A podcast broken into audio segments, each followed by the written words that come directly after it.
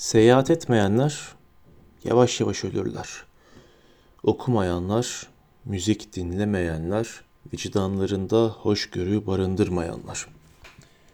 Yavaş yavaş ölürler, alışkanlıklarına esir olanlar, her gün aynı yolları yürüyenler, ufuklarını genişletmeyen ve değiştirmeyenler, elbiselerinin rengini değiştirme riskine bile girmeyenler, bir yabancıyla konuşmayanlar.